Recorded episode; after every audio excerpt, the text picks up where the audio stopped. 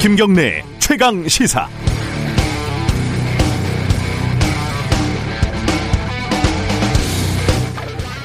아마 초등학교 때 배웠을 것 같습니다. 납세는 국민의 4대 의무다. 조금 머리가 굵어지고 나서는 프랑스 혁명도 세금에서 비롯됐다. 뭐 이런 걸 알게 됐고 미국 독립혁명 때도 대표 없이 과세 없다. 이런 유명한 세금 관련된 구호가 등장했다는 걸 배운 적이 있죠. 자고로 세금과 관련된 공정성, 형평성 문제는 정치적인 파괴력이 워낙 커서 위정자들은 세금을 갓난아이 다루듯이 조심조심 다루기 마련입니다. 잘못 건드리면 이게 감당이 안 되거든요. 이 주식 한 종목을 3억 원 이상 가지고 있으면 대주주로 규정을 해서 양도세를 매기겠다. 이게 정부의 계획이었는데 이게 참 쉽지가 않아요. 요즘 시대에 3억 원이 무슨 대주주냐. 뭐 이런 말이죠. 그런데 3억 원이 결코 적은 돈은 아닙니다. 해당되는 사람은 한 9만 명 정도 전체 주주의 1.5%밖에 안 돼요.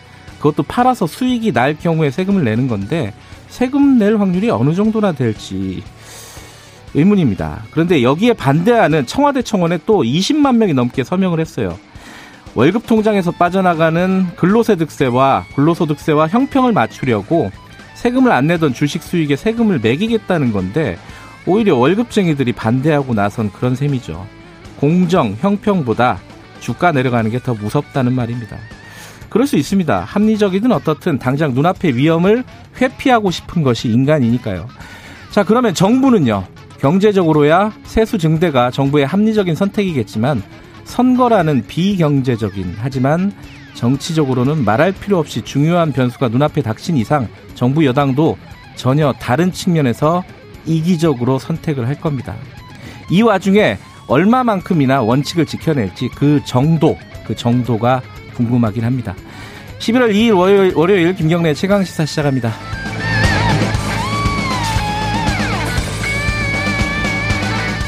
네, 유튜브 라이브 열려 있습니다. 김경래 최강 시사 실시간 방송 보실 수 있고요. 샵 9730으로 문자 기다립니다. 짧은 건 50원, 긴 건 100원. 스마트폰 콩 이용하셔도 좋고요. 오늘 1부에서는요. 방금 말씀드린 뭐 재산세 어떻게 될 것인지 그리고 아 주식 양도세요. 그리고 부동산에 또 재산세 문제가 지금 어, 논란이잖아요. 그 얘기 좀 해보고요. 2부에서는 정치 사이다. 오늘은 새로운 인물이 등장합니다. 기대해 주시기 바랍니다.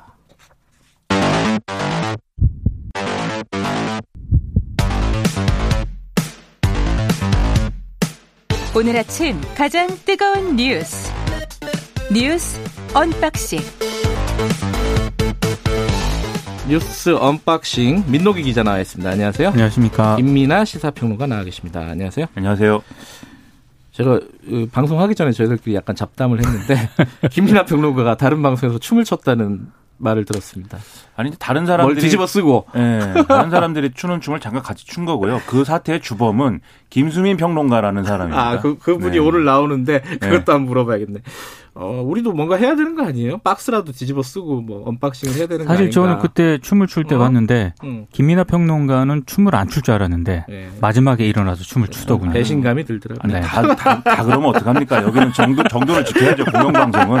네, KBS 라디오는 정도로 간다 이런 게 있어야죠. 네. 아, 3억 얘기는 나중에 하고, 어, 잠깐만, 이 거리두기, 그러니까 코로나19가 장기화되는 것은 뭐 당연한 일이고 지금 누구나 다 생각하고 있는데, 거리두기 지금 3단계였잖아요? 1단계, 네. 2단계, 3단계로 나눠져 있었고, 근데 이거를 좀 세분화한다.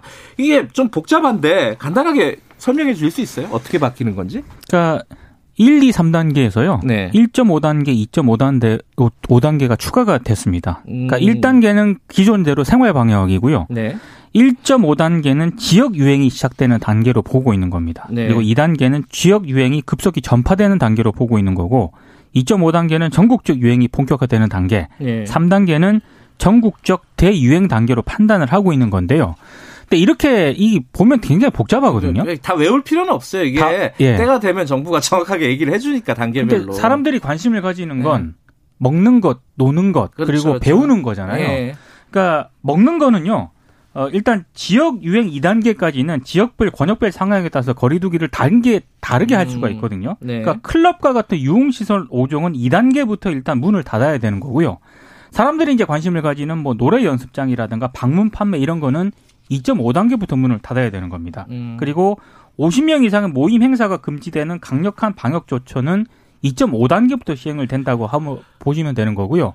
이제 학교 같은 경우에는 유치원, 초중, 고등학교 같은 경우에는 2.5단계까지는 밀집도를 조정을 하다가 3단계부터 전면 원격 수업 전환이 이루어지거든요. 이 얘기는 지금부터는 등교 일 수가 종전보다는 조금 늘어난다는 그런 얘기입니다. 그러니까 막 어떤 특정 업종을 완전히 셧다운하고 이런 거는 어, 단계를 좀 강화해가지고 그렇습니다. 가급적이면 안 하겠다라는 거잖아요. 그죠? 네. 방역을 좀 철저히 하겠다는 거고 막지는 않겠다. 기본적인 취지는 그러니까 업주들하고 이용하는 사람들이 방역을 좀 철저히 지키시라. 이런 쪽으로 이제 전환을 하는 거죠. 이런 이제 조정이 나온 이유가 있겠죠. 취지라고 할까요? 그죠? 취지는 뭐 당장 코로나19가 종식이 되지 않고 앞으로 코로나19랑 같이 네. 살아야 된다. 그리고 코로나. 그렇죠. 네. 그런 점에서 획일적으로 이제 모든 기준에 맞추기보다는 어, 감당 가능한 위험 수준 이하로 유행을 통제하는 게 우리의 목표다. 뭐 음. 이런 건데요. 그러니까 기존에 1, 2, 3단계의 사회적 거리두기 단계가 있었지만 사실 그걸 적용할 때도 우리가 되돌이켜 보면은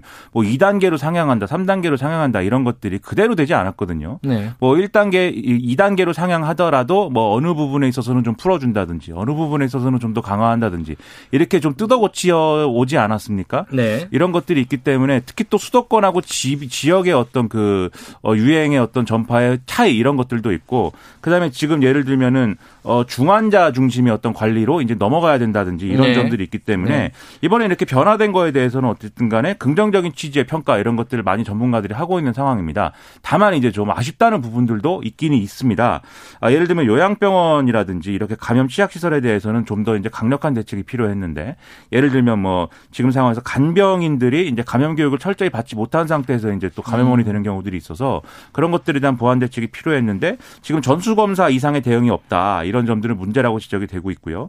그리고 결국은 경제 활성화를 중시하다 보니까 거리 단계 상향 기준이 지나치게 엄격하게 지금 되고 있는 거 아니냐 이런 이제 지적도 있는 상황입니다. 그래서 예를 들면 체육 시설은 2.5단계, 문화 시설은 3단계가 돼야 운영 중단하게 되는데 이건 너무 늦게 중단하는 것 같다 이런 지적도 있고요. 예. 그리고 지금 쭉 설명을 했지만 사실 이걸 가장 정확하게 보시려면 여기서 저희가 설명해 가지고는 다 모릅니다 사실. 그렇죠. 그래서 신문을 꼭 찾아봐야 돼요. 음. 그러니까는 복잡하다는 얘기죠. 이렇게 음. 복잡한 것이기 때문에 국민들과 소통에 문제가 생기는 거 아니냐 이런 우려도 나오고 있는 것 같습니다. 단계가 올라갈 때마다 정부가 어디 어디 가시면 안 됩니다. 예. 뭐 이렇게 얘기를 할 겁니다. 예. 근데 이게 모든 게 예측 가능해야 되는데 그렇죠. 우리가 음. 일일 확진자 수 기준을 보면서 지금까지 뭐 2주 단위로 했는데 지금부터는 뭐 1주 단위로 이걸 적용한다고 하는데 이걸 보면서 야, 이 정도 이렇게 가다가는 곧 사회적 거리두기 예를 들면 2.5단계로 상향되겠는데 이렇게 예상을 해 가면서 앞으로 어떻게 살아야겠다 이런 마음의 준비를 해야 되는데 그런 것들이 좀 더 어려워진다는 것이죠. 마음의 준비 그 사실 이제 전문가들이랑 저희들도 인터뷰를 가끔씩 하잖아요. 근데 그 공통적으로 그 얘기는 했어요. 어, 지금 100명 왔다 갔다 하고 있는데 이 상태 계속 유지될 가능성이 꽤 크다. 그렇죠. 그죠?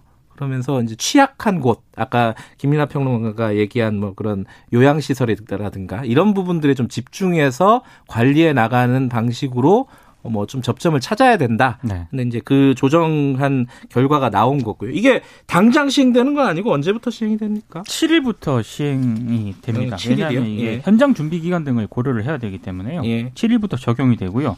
이제 마스크 착용은 13일부터 이제 의무화가 됩니다. 좀 답답하지만 뭐 뭐 한 2, 3년은 이렇게 살아야 된다. 그러니까 with 코로나 이렇게 생각을 하셔야 예. 될것 같아요. 그러니까 이것도 사실 계속 우리가 사회적 거리두기를 강력하게 지키고 있으면 사실 강력하게 지키는 게 계속 유지가 되면 뭐 상관이 없을 수도 있는데 네. 뭐 경제적인 문제도 있지만 우리 스스로도 사실은 계속 지켜가기가 어렵거든요. 답답하니까 네. 어막 단풍 구경 가야 되고 지금 네, 다 모든 걸 이렇게 안 지키는 방향으로 가는 것보다는 지키는 정도를 좀 낮춰서 네. 좀 이렇게 같이 가는 게 필요하다 이런 판단인 것 같습니다. 뭐 미국이나 유럽 보면은 우리가 상황이 좋은 것 같기도 한데 그렇죠. 이게 사실 어떻게 변화하고 진행이 될지는 예측이 하기가 어려운 그렇죠. 부분이니까요. 네. 어, 정치권 얘기 잠깐 해볼까요? 그 더불어민주당이 보궐선거에 후보 내기로 했다. 이건 사실 처음부터 후보 내기로 했던 거잖아요. 근데 공식화한 거일 뿐이고. 근데 여기 전당원 투표가 끝이 났죠. 지금 결과가 나왔나요? 어, 결과가 나왔는데 네. 결과가 공개는 안 됐습니다. 아, 그래서 공개는 아직 안 됐어요? 오늘 음. 오전에 당 최고위에 이제 보고가 되고 이게 네. 발표가 이제 그 다음에 될 것이기 때문에 곧 이제 알게 됩니다. 근데 이게 아무래도 어, 당에 대한 충성도가 높은 이 당원들이 이제 투표를 했기 때문에 예. 가결이 됐을 거다 이렇게들 보고 있는데요. 예. 그래서 70% 이상 찬성이 기대된다 이런 아, 얘기가 나오고 압도적으로 찬성이 나올 것 같다는 거네요. 그렇죠. 그렇죠. 그리고 이 당원 음. 개정을 사실은 이낙연 대표가 강하게 밀어붙여서 추진한 것 같은 모양새가 됐기 때문에 예. 이, 강, 이 높은 찬성률이 결국 어, 이낙연 대표의 또 힘이 실리는 이런 결과로 이어질 수가 있다 이런 분석도 나오고 있습니다. 예. 그러니까 구체적으로 뭘 투표한 거냐 사실 사실 이제 어 후보 공천을 하기 위해 기존의 당원을 이제 변경하는 내용에 대해서 투표를 한 건데요. 원래 지금 당원은 당 소속 선출 공직자가 부정부패 등의 중대한 잘못으로 직위를 상실해서 재보궐 선거를 하게 되는 경우에 예. 해당 선거구에 후보자를 추천하지 않는다 이렇게 되어 있고 이게 이제 2015년에 문재인 대통령이 만든 당원인 거죠. 그렇죠. 근데 여기에다가 단 전당원 투표로 달리 정할 수 있다. 이런 단서를 음. 붙이는 방향으로 변경을 한 것이고 네. 아마도 이게 통과되었을 가능성으로 보이는데 그러면 전당원 투표로 달리 정할 수 있다라는 단서가 붙여져 있는 어, 당원 조항은 과연 무슨 의미가 있는가라는 의문이 좀 남긴 한데 어쨌든 뭐 이런 내용이라고 합니다. 어, minority라는 어, 닉네임을 쓰시는 청취자분이 본인이 더불어민주당 권리당원이라고 네, 투표에 반, 당당하게 반대를 던졌다. 아, 그런 분들도 있습니다. 예. 근데, 어, 닉네임이 되게 의미심장하네요. 마인드레티네요. 네. 그, 어, 여론이 그렇게 좋지는 않죠. 당연히 약속을 어긴 건 어긴 거니까요. 그죠?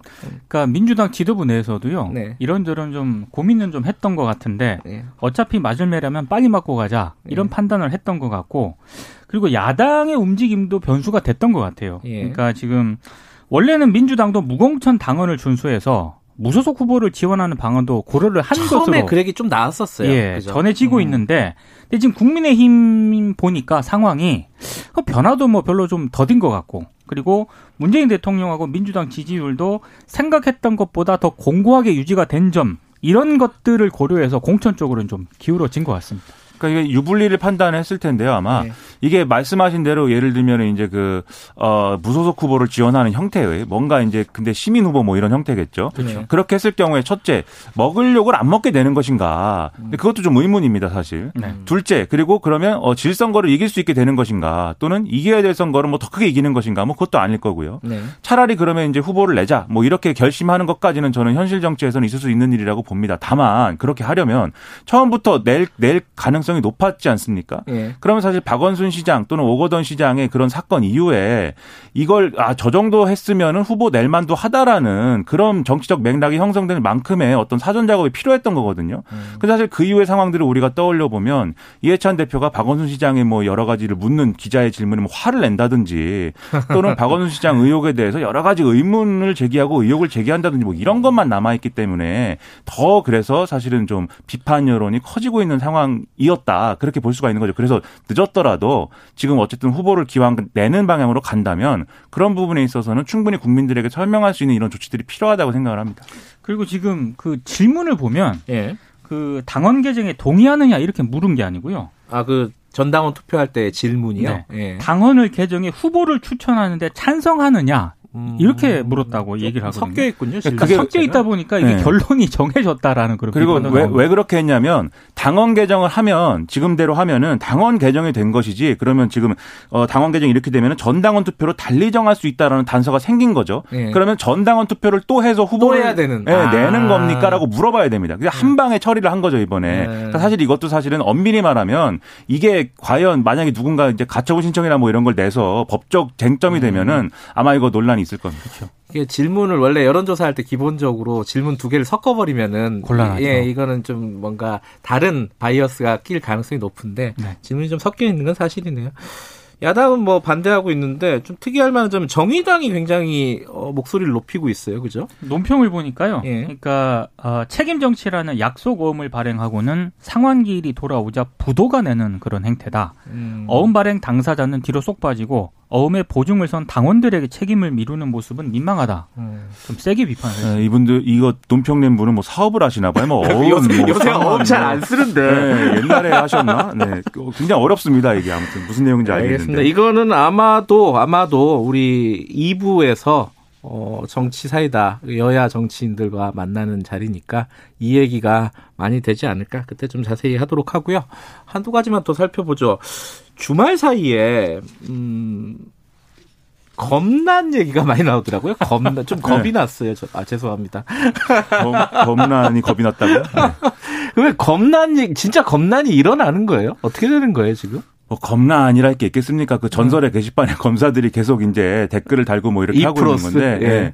뭐 이프로스가 무슨 게시판인지 본 적도 없습니다. 기사들 자세히 보면은요, 음. 온라인상에서만 이런저런 얘기가 있고, 음. 이 온라인상에서의 검난이 과연 오프라인으로 이어질까? 요런 기사가 있거든요. 그러니까 아직은 검난 음. 수준이 아니라는 거죠. 그렇죠. 근데 댓글은 하여튼 많이 달고 있는 것 같습니다. 그리고 음. 기존의 댓글 양상하고 좀 다른 게, 네. 기존에는 이제 이른바 엘리트 검사에 가까운 사람들이 주로 이제 그런 뭐 글을 멋있게 올리고 뭐 그런 네. 거에 가까웠다고 하면 지금은 평검사들이 많이 이제 댓글을 달고 있고 특히 네. 추미애 장관이 그동안 검찰 개혁에 동의하는 방향에서 중요한 인물들이다라고 얘기했던 형사부 공판부 검사들이 그렇죠. 좀 달고 있다. 네. 이런 얘기들이 있어서 근데 이렇게 된 상황이라는 거는 결국 추미애 장관이 SNS를 통해서 뭐 이 모 검사를 저격을 하면서 시작이 됐던 거거든요. 음. 그래서 이런 부분에 있어서는 사실은 좀 그 전의 상황보다는 부정적인 상황이다라고 보는 시각이 많은 것 같고요.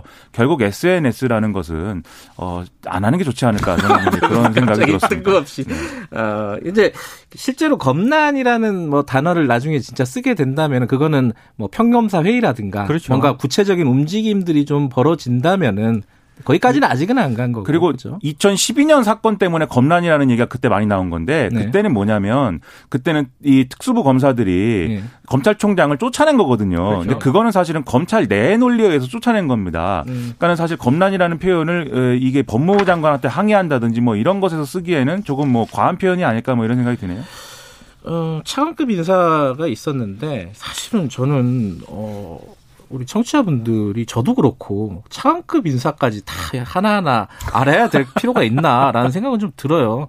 물론 근데 이제 궁금한 거는 이 차관급 인사가 있다는 말은 있었다는 말은 그러면 장관급 인사는 어떻게 되는 거냐? 왜냐면은 지금 재보궐 선거도 있고 장관급 그렇죠. 중에 어, 선거에 나온다는 사람도 있고 또 대선 주자급도 막 장관에 포함돼 있고 총리에도 포함돼 있다는 설도 있고 그래서 이제 장관급 인사는 어떻게 되는 거냐 이, 이 얘기는 어떻게 지금 보도가 나오고 있습니까? 12월 말이나 뭐 이때 개편이 이루어질 것이다. 12월 말 아직 네. 멀었네요. 두 달 남았네. 그러니까 그죠? 지금 굉장히 오랜 장관을 유지하고 계신 분이 있거든요. 네. 박능우 보건복지부 장관하고요.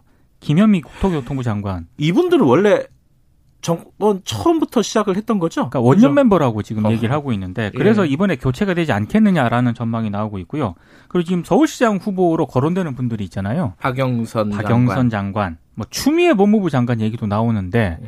개각 가능성에 포함이 될 것이다라는 전망이 나오고 있습니다. 그리고 뭐 노영민 비서실장 같은 경우에도 개각 마무리하고 음. 결국에는 물러나지 않겠느냐. 음. 뭐 정세균 국무총리 같은 경우에도 뭐 대선 준비를 하기 위해서 뭐 여러 가지 조울질을 하고 있다. 뭐 이런 음. 얘기도 나오고 여러 가지 함화평이 나오고 있습니다. 이게 이제 개각이 원래는 11월 네. 말이나 12월 초에는 할 것이다. 뭐 이렇게 얘기가 있었는데 이렇게 차관 인사를 먼저 이렇게 해버린 것은 아무래도 좀 개각이 뒤로 늦춰지기 때문에 음. 이렇게 한 거 아니겠느냐라는 평가가 있는 거고 그러면 이제 연말 연초에 하, 개각을 하지 않겠느냐 좀 네. 미뤄진 것이다. 그만큼 이제 장관 인사는 어렵다라는 거죠. 알겠습니다. 6503님이 남편이랑 건강검진 받으러 가면서 듣고 있습니다. 금슬이 좋으시네요. 시원시원한 느낌이 든다는 칭찬의 말씀 보내주셨습니다. 부러, 부러움이 섞인 지금 목소리였는데. 네. 건강검진 저도 다음 주에 봤거든요. 네. 무섭습니다. 아. 어떻게 나올지. 앞으로도 많은 애청 바라겠습니다. 오늘 두 분 감사합니다. 고맙습니다. 고맙습니다. 민노기 기자, 김민아 시사평론가였습니다. 김병래 최강 시사 듣고 계시고요.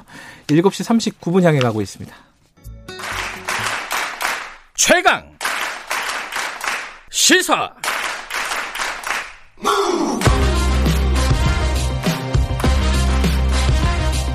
지금 여러분께서는 김경래 기자의 최강 시사를 듣고 계십니다. 예, 제가 오프닝에도 말씀드렸지만 세금 문제가 지금 어, 논란이 뜨겁습니다.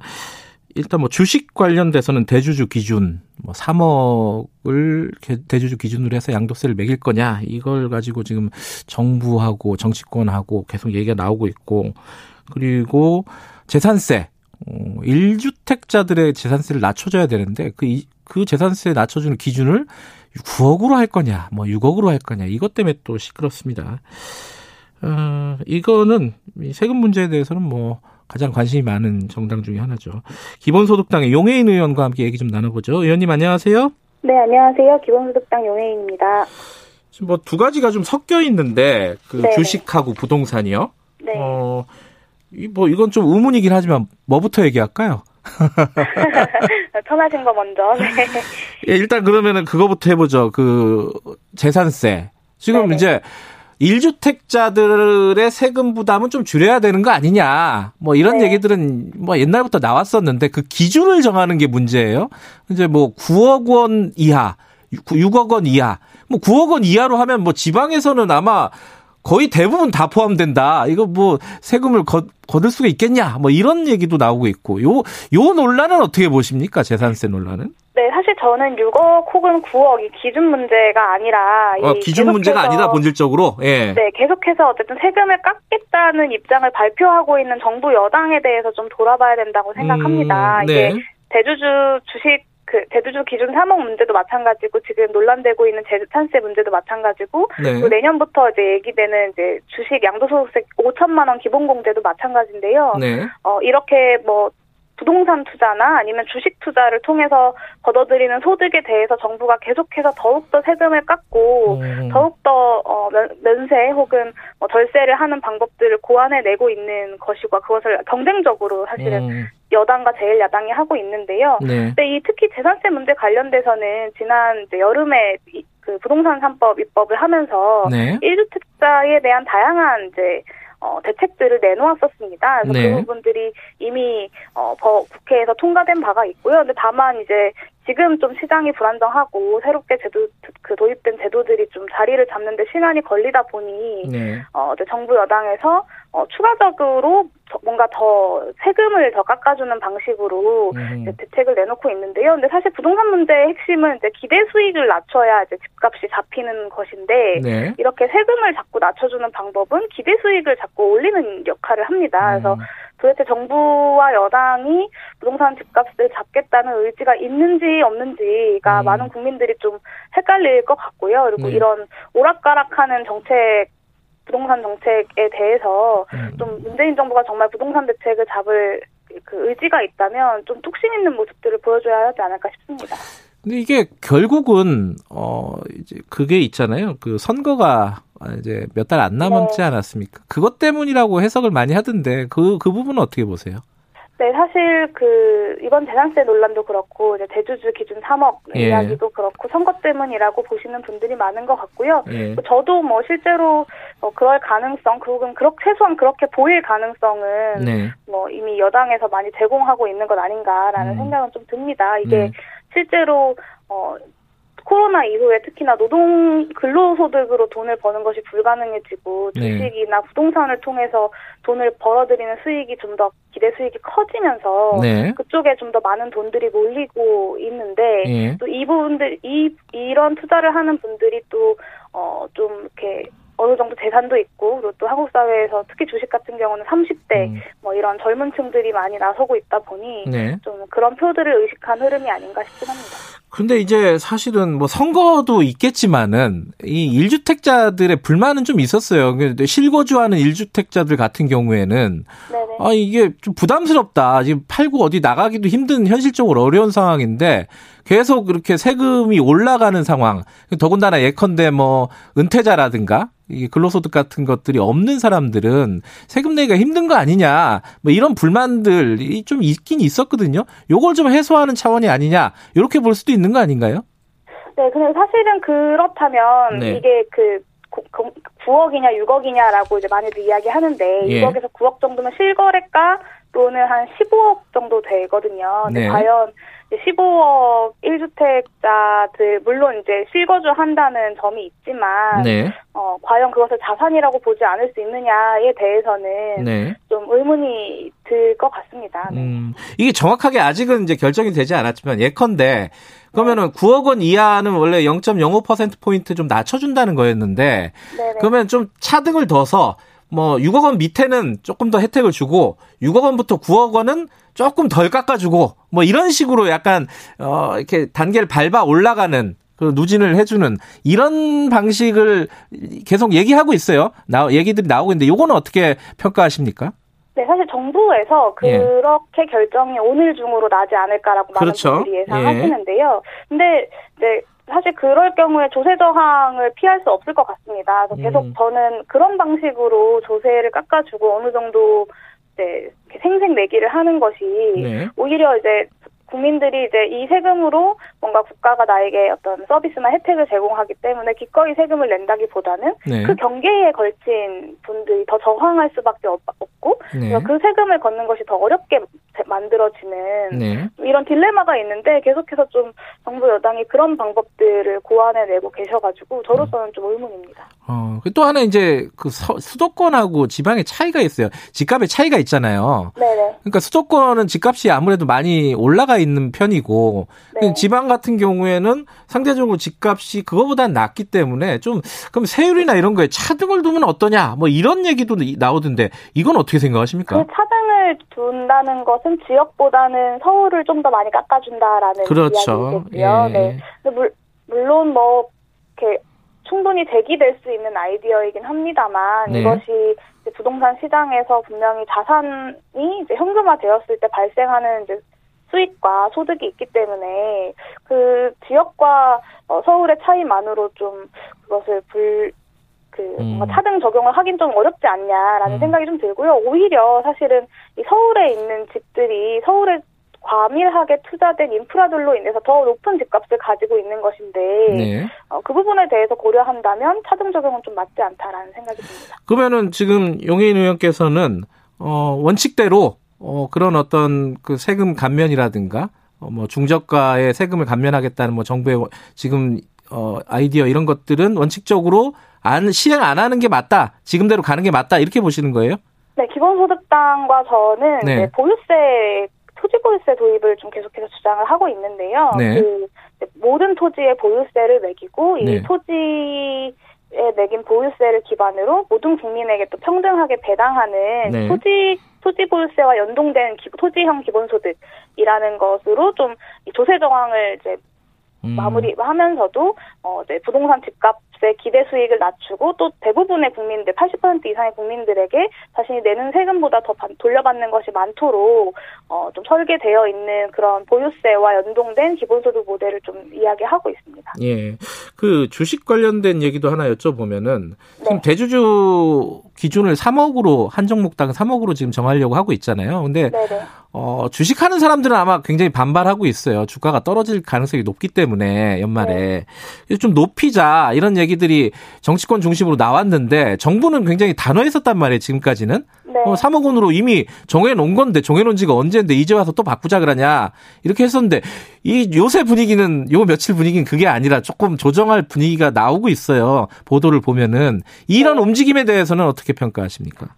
아, 이 되게 재밌는 장면이었는데요. 예. 그 상임위 기획재정위원회 회의에서 예. 유일하게 저와 홍남기 부총리만 이 3억 원 아, 그랬나요? 하는 것에 대해서 의견을 같이 하는 장면이 예. 좀 연출이 되기도 했습니다. 예. 이게 사실은 이제 어, 이름이 대주주여가지고 많은 분들이 좀 거부감을 그렇죠. 그 이름 잘못 진 것 같아요. 그거. 네. 예. 그래서 그 기획재정위원회 소속 의원님들과도 이 대주주라는 이름을 좀 바꿔야 된다 음. 정도의 공감대는 좀 어느 정도 있는 것 같습니다. 근데 예.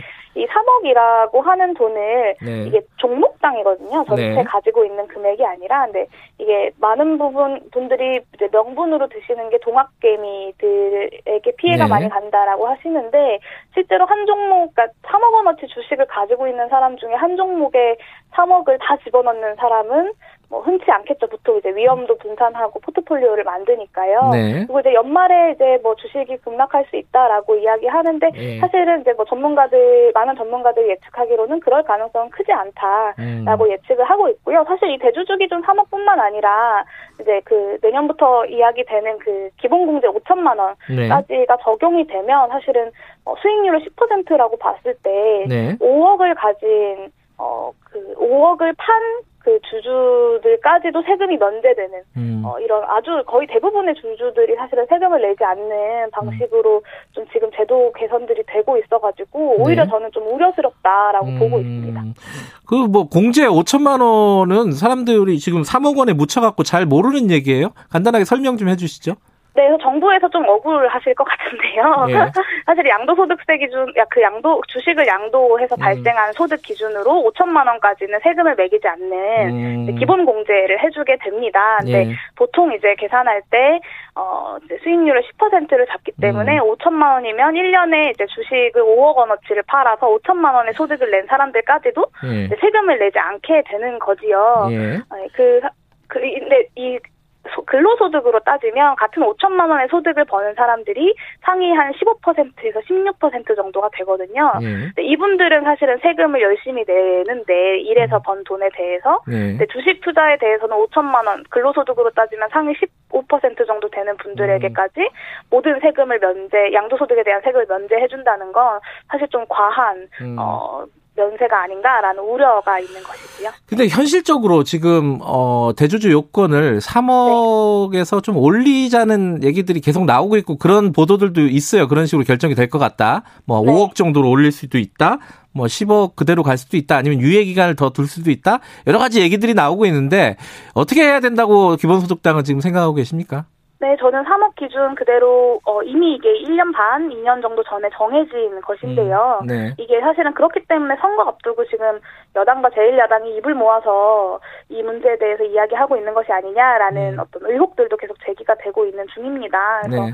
저는 이번 문제만큼은 홍남기 부총리의 의견대로 이 3억 원으로 기준을 강화하는 방안이 어, 이제 진행되어야 된다라고 생각합니다. 예, 구도가 재밌네요. 그 여당하고 제1야당이 비슷하고 기본소득당하고 홍남기 부총리하고 비슷하고 그쵸, 네. 이런 상황이군요.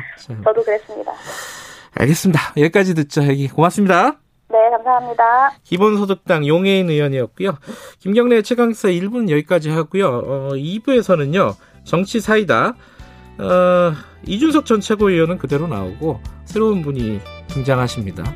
어떤 분이 등장하시는지 기대해 주시고요. 김수민의 눈에서는 지금 대선, 미국 대선 지금 이제 하루 이틀 남은 거예요. 그죠? 어떻게 될지 여기저기 좀 어, 자세하게 구석구석 좀 짚어보도록 하겠습니다. 잠시 후 어, 8시에 2부에서 뵙겠습니다.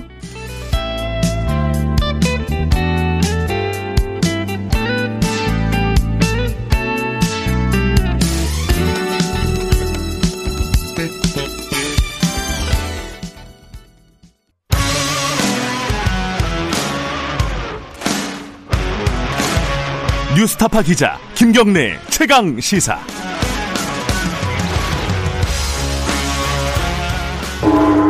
최강 시사 정치 사이다.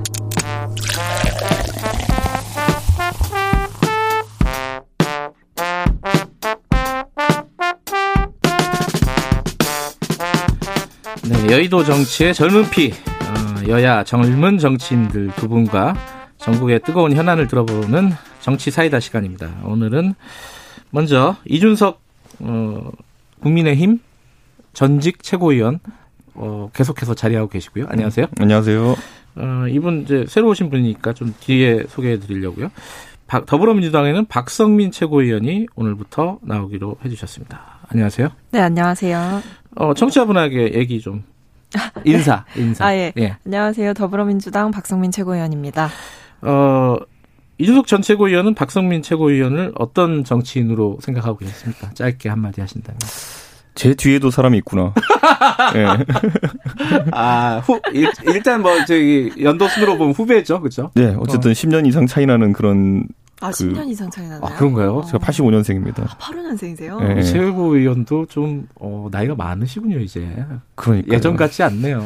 제가 이제 행복한 게 오늘 이제 그, 제가 요즘 이제 방송하면은 댓글에 뭐 네. 뭐 어린 놈이 이런 거 달리는 경우 있거든요. 오늘은 그 댓글 달기가 좀 민망하지 않으실까. 아, 네. 이렇게 딱 연도를 먼저 밝히시고 네. 시작하고. 아. 네. 자, 나이가 뭐 중요한 건 아니고요. 중요해요. 아, 중요, 중요했던가요? 네. 그러면 이 중에 내가 제일 나이가 많은데. 샵 9730으로 문자 보내주세요. 짧은 건 50원, 긴 건 100원, 스마트폰 콩 이용하셔도 좋고요. 실시간 라이브 유튜브 보실 수 있습니다. 바로 가죠. 이게 시간이 음. 길지가 않아갖고. 네. 어, 재보궐선거, 서울시장 보궐선거 공천, 이제 전당원 투표 마무리가 됐고, 오늘 아침 최고위원 좀 있으면 최고위원 회의 열리죠, 그죠? 네, 9시에 비공개 회의가 시작해서 아마 그때 음. 결과 보고가 있을 예정입니다. 아직 보고 못 받으셨어요? 예. 음, 살짝 알려주시면 안 돼요? 안 알려주십니다. 그래요? 자, 뭐, 아마 결과는 어제 나왔을 거예요. 그죠. 네. 이제 뭐, 뭐, 다들 전망하기로는 압도적인 뭐 70%뭐 음. 뭐 이상의 찬성으로 이제 당원을 음. 개정하는 걸로 나오지 않을까라고 예상을 하던데 자 여기까지는 뭐 그렇다 치고 야당에서는 이게 어제 오늘 일은 아닌데 책 뭐 공식화 되니까 굉장히 비판의 수위를 높이더라고요 조영 원내대표를 비롯해서 그러니까 어떤 게 제일 문제라고 보는 거예요? 저는 그러니까 그 우리 당의 지도부 같은 경우에는 왜 말 바꾸기 하냐 요걸 이제 주안점으로 삼고 있거든요. 그렇죠. 예. 근데 저는 약간 좀 다른 게 달라요? 어차피 낼 건 내는 거 알고 있었고 저는 예전에 김남국 의원이랑 얘기할 때도 내라 그랬거든요. 음. 대신 어떻게 이것을 사과할 것이냐의 문제였는데 네.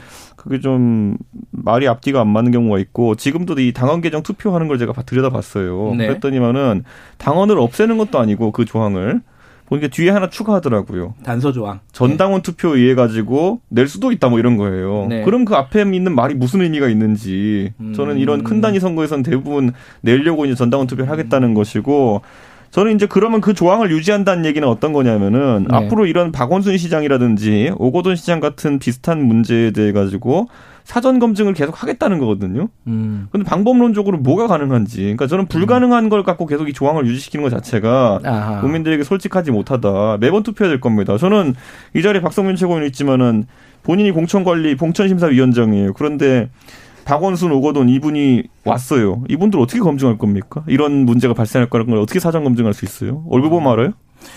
이게 지금 어 아까 말씀하셨듯이 조영 원내대표 얘기랑 네. 결론은 같지만은 어쨌든 좀 포인트가 다릅니다. 그죠? 네. 말 바꾸기가 네. 아니라 솔직하지 못하다. 요게 지금 애초에 안 되는 걸 넣어서 이제 광고를 했는데 그렇다면 음. 지금이라도 아 이게 유지가 불가능한 조항이구나 그러면 음. 조항 자체를 덜어내야지 마지막에 그럼에도 불구하고 당원 투표로 후보를 낼 수 있다 이렇게 넣는 거는 앞으로 또 이런 거를 장기화시키는 건데 아, 저는 애초에 그 방법이 뭔지 모르겠어요. 그러니까 어떻게 음. 박원순, 오건돈 이런 아주 사회적 명망 있고 그냥 후보로 나오신 분들이 이런 일에 연루될 거리라는 거를 사전에 예측할 수 있는지 사전에 음. 예측할 수 있어야 검증을 하고 그 검증에 실패했을 때 책임을 지는 거거든요.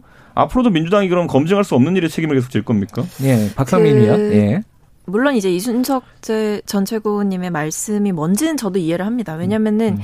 어, 이 말씀하신 것처럼 이게 써 있는 게 사실 아니잖아요. 뭐 표면적으로 알 수 있는 부분도 아니고. 근데 다만 이제 어떤 것들을 검증을 할 수 있느냐 저는 여기서 생각이 좀 다릅니다. 일단은 음. 어, 뭐 범죄를 저지를 것이냐 아니냐의 여부를 이제 사전 검증 기관에 할 수는 당연히 없는 것이지만 다만 이 개인을 평가하는 이 공천 시스템, 예를 뭐 면접을 보셔서 음. 아시겠지만 이 음. 공천 면접 과정이라는 게 사실 저는 지금보다 훨씬 더 정교하게 좀 질문이 짜여지고 음. 여러 가지 좀 시간을 갖고 좀 들여다봐야 되는 사안이라고 생각을 하는데 지금 공천 그 검증하는 과정이라든지 뭐 면접 보는 과정이라든지 이런 것들을 봤을 때 후보자에 대한 검증 자체가 굉장히 좀 빈약한 게 아닌가라는 사실 생각이 좀 들거든요. 실제로 저도 이제 비례공간위원으로 이번 총선 때 한번 참여 참여를 했었는데 일단 후보자 자체가 굉장히 많다 보니까 이게 또 시간은 정해져 있다 보니까 네. 한 5분 정도 아니면 10분 정도 얘기를 하고 바로 내보내게 되더라고요. 그래서 이런 부분에서 저는 이제 뭐 성인지 감수성이라든지 이런 부분을 지금은 이제 뭐 여러 가지 다른 부차적인 조항들에 밀려서 좀 이런 부분을 검증하지 못하고 있는데 이런 것들을 아예 메인 기준으로 좀 넣어서 심층 검증을 좀 해야 된다고 생각합니다. 저는 근데 그 심층 검증 안 될 거라 보고요. 방법이 없어요. 그러니까, 그러니까 이분들이 예를 들어 과거에 성범죄 전력이 있었던 분들도 아니고 저도 박 시장 개인적으로 알지만은 전혀 그런 징후를 저는 사적으로 볼 때도 못, 못 느꼈거든요. 근데 이걸 어떻게 검증한다고 어떻게 정당이 책임을 진다는 것인지 음. 음. 저는 제가 모르는 사람은 보증 안 서요. 네. 그죠. 네, 네 어떻게 하겠다는 거예요, 이게 또. 그러니까 이게 사전적인 검증이 하나 들어가는 거고 두 번째는 이제 정당에서 할 수 있는 건 아무래도 이 뭐 피해자에 대한 사과라든지 그 이후에 공천에서 혹은 음. 여러 가지 부차적인 문제들에서 어떻게 재발 방지를 할 것이냐 혹은 이거에 대한 처벌 수위를 높인다든지 이런 부분들까지도 고민을 해볼 수 있는 거라고 봅니다. 그러니까 저는 이거 당원 규정 그냥 없앴으면 좋겠어요. 그, 그 부분은 어떻게 생각하세요? 그러니까 솔직하지 못하다. 어, 이, 이, 이걸 남겨놓고 단서 조항을 다는 게 무슨 의미가 있냐. 음. 이게 이제 처음에 네. 이준석 최고께서 음, 음. 얘기하신 네. 건데, 네. 그 부분은 어떻게 생각하세요? 저는 이제 오히려 지금 시점에서 어쨌든 네. 저희가 이렇게 당원 당규를 개정을 하는 것이 사실 어떤 면에서도 좀 국민들께 죄송스러운 게 맞고 네. 좀 불편한 마음이 드는 것이 사실인데요. 네. 근데 이 상황에서 그렇다면 이 당원을 아예 없애는 방향으로 저희가 만약에 추진을 했다라고 했을 때 네. 사실 어떤 말이 들려올지 좀 뻔하다라는 생각이 들거든요. 예를 들면 이제 이것을 없앤다고 했을 때 아예 애초부터 그럼 뭐 이런 것들을 아예 원천적으로 배제하겠다는 거냐 이런 것에 대해서 더욱 더 뻔뻔해지겠다는 음. 거냐 이렇게 사실 해석될 아. 수가 있는 부분인 예. 거예요. 음. 저는 뭐 솔직히 음. 국민의힘이 뭐 야당으로서 당연히 비판을 하고 있다 생각하지만 이 부차적인 단서 조항을 개정하는 거 외에 그냥 애초에 이 조항을 없애버리겠다 했을 때 더 어떤 큰 음. 공격을 했을지 너무 예상이 잘 되거든요. 아니요, 저는 그랬다면 네. 어, 이번에 민주당이 정신 차렸구나 이러면서 지금 이 자리에서 아마 칭찬하고 있을 그건 솔직히 겁니다. 이순석 최고 아니, 그러니까 이게 왜 그러냐면은 네. 저도 이제 저도 예전에 이제 젊은 비대위원으로 일했을 때부터 예. 생각해 보면은 정당에 참 많은 혁신이라든지 아니면 변화를 강요하면서 지킬 수 없는 약속들을 강요하는 경우가 있어요 사회적으로. 네. 근데 그게 사실 조금만 뜯어보면 말이 되는 소리인가 하는 것들이 있거든요. 예. 를 들어 이번에 말했던 것처럼 어떻게 박원순과 오거돈을 사전 검증할 것이냐. 네. 이분들의 이런 문제된 행동, 에 대해서 이분들이 만약에 뭐 세금을 안 냈으면 서류 떼보면 알 수 있는 건데 이런 일을 할 것이다라는 걸 사전 예측하는 것이 윤리적으로도 옳은가에 대해 가지고도 음. 한번 고민할 필요가 있는 거죠. 뭘 보고 알겠습니까? 생긴 게 그렇습니다. 이렇게 할 수도 없는 것이고. 음. 어쨌든 정치적인 책임은 뭐 당연히 선거를 통해서 지게 될 거는 네. 그 맞는 얘기긴 한데 어쨌든 이준석 최고위원께서는 솔직하지 못하다라는 얘기를 음. 하신 거고 음. 그리고 또 박성민 최고께서는 지금 그렇게 했을 경우에는 오히려 더 큰 공격. 제가 그렇게 어. 했을 때가 오히려 조금 더 음. 제가 봤을 때는 더 난감한 좀, 상황. 예, 더 부정적인 음. 판단을 많이 하셨으리라 보고요. 음. 지금 상황에서 저희는 최대한 고심해서 내린 결정이라고 생각합니다. 저는 그래서 이 문제를 예, 요거 듣고 이제 네, 넘어갈게요. 저는 야당 네. 입장에서도 예. 여러 가지 이런 비슷한 문제가 있었을 때 제가 예. 과거에 이제 민주당이 원종건 씨 문제가 있었을 때도 그랬고요. 음. 그다음에 오, 오, 시장이나 아니면 그 박원 시장 문제가 있었을 때도 마찬가지입니다. 저는 이거에 대해 가지고는 정당이 서로에게 공격을 하는 것 자체가 좀 이상하다. 음. 이게 사전 검증이 가능한 영역들이냐. 네. 저는 반대로 김홍걸 의원의 재산 문제 건이나 아니면 양정숙 의원의 건 아니 그냥 윤미향 의원의 건 이런 것들은 사전에 어느 정도 조회가 가능하고 공천 시에 심사할 수 있는 부분이었거든요. 네. 그 부분은 좀 더 기준을 강화하겠다 그러면은 저는 네. 그건 이해할 수 있습니다. 그런데 저는 이걸 좀 나, 나 분리해서 봐야 되는 거 아닌가 좀 이런 생각을 합니다. 하나만 더 짚고 넘어가죠. 네. 이게 이 규정을 대통령이 만든 거잖아요, 지금. 네. 어, 문재인 대통령이 정당에 있을 때, 당에 있을 때 만든 건데, 이거 대통령의 입장이 필요한 거 아니냐. 아, 저는 뭐 어떻게 보십니까? 저는 그, 부, 그 부분에 네. 대해서는 뭐 사실 전혀 이해가 안 되는 주장인 게. 아, 그래요? 이게 일단 대통령께서는 진짜 말 그대로 현재 대통령의 신분이시고, 네. 뭐이 결정, 저희가 지금 이제 진행하고 있는 것들은 민주당에서 내린 음. 결정이기 때문에 아무리 여당이 내린 결정이라고 해도 정당이 내린 결정에 대해서 대통령이 직접 나서서 뭔가 입장 표명을 한다는 것 자체가 저는 좀 말이 안 되는 게 아닐까. 결국에는 음. 이제 여야의 대결 구도 속에 이제 대통령을 끼워 넣어서 이제 야당이 음. 원하는 효과들을 얻고 싶은 것이다. 저는 그렇게 봅니다. 저는 근데 이제 예, 대통령께서 예. 그뭐 이걸 법적 책임질 것도 아니고 큰 책임은 아니지만은 적어도 정치인 전반이 음. 이런 거안 되는 거 알면서 공약하는 것들은 음. 좀 피해야 된다. 전 대통령께서도 그래서 이런 게 위험한 게 선거 때 이제 뭐 좋은 이미지 그리고 좋은 어쨌든 효과를 거두기 위해 가지고 이런 그 인사에 대한 그 공약을 한 것이라든지 아니면 뭐 광화문에 집무실을 옮기겠다. 그런 다음에 뭐 그 당시에 상당히 득표에 그 도움이 됐겠죠. 그런데 네. 지금 와가지고는 집권 4년차까지 어떠한 로드맵도 나오지 않는 것들. 이런 것들은 사실 처음부터 많은 사람들이 어, 실현되기 어려운 것이다 비판했던 거거든요. 네. 그런 것들 좀 안 했으면 좋겠습니다, 저는. 네. 알겠습니다. 어, 할 얘기가 몇 가지 있는데, 요 음. 얘기가 길어지면 안 되는데, 또 하나 넘어가. 11분이네요. 네, 하나, 하나 하고 넘어갈게요. 네. 뭐냐면은, 홍준표 최고위원, 아, 최고위원이란다. 홍준표 의원이, 네. 무소속이죠, 지금. 네. 어, 이 뭐, 안철수 국민의당, 금태섭 전 민주당 의원, 뭐, 이게 반문연대를 하자는 취지의 제안을 네. 했단 말이에요. 그러면서 지금 사상 최약체다, 야당이. 어, 국민의힘이 도살장에 끌려가는 소 같다. 음. 이게 어떤 맥락에서 무엇을 얘기하고 싶은 거라고 해석을 하세요, 이거? 홍준 대표는 어쨌든 지금 음. 수험생이 돼야 됩니다, 지금. 뭐, 곧 그러니까 그렇게 될 가능성이 있죠. 근데 네. 수험생으로 등록하는 것 자체가 차단돼 있기 때문에 네. 상당히 이 부분에 부담을 느낄 수밖에 없는 것이고, 전혀 뭐 이분들과 접점은 없지만은 안철수 대표나 금태섭 민주당 의원 전 민주당 네. 의원 같은 경우에도 결국에는 자신의 정치적 위치를 잡아야 되는 것이거든요. 네. 이 어려움을 겪는 분들끼리 고민이 깊어졌다 이렇게 보고 저는 그러다 정치에 있어 가지고 상대방의 절박함을 이용하는 것은 하면 안 된다. 음. 그렇기 때문에 오히려 저는 국민의힘 입장에서도 좀 통 크게 봐야 되는 것이 아니냐 이런 것에 대해 가지고 음. 저는 이제 홍준표 대표가 말하는 그런 어떤 반문연 반문이란 단어는 그렇게 좋아하지 않습니다. 왜냐하면 네. 저는 정치적으로 누구의 안티가 누구의 팬을 이기는 걸 못 봤거든요. 네. 스스로 그렇게 규정하는 것 자체가 좀 약간 음. 살수다 이렇게 보는데 어쨌든 그 뜻이 비슷한 사람들끼리는 모일 필요가 있다. 음. 그런 생각까지 동의합니다. 뭐 여기에 대해서 뭐 어, 박성민 최고위원께 여쭤볼 건 아닌 것 같은데 지금 네. 이제 김종인 비대위원장 관련해 가지고 네.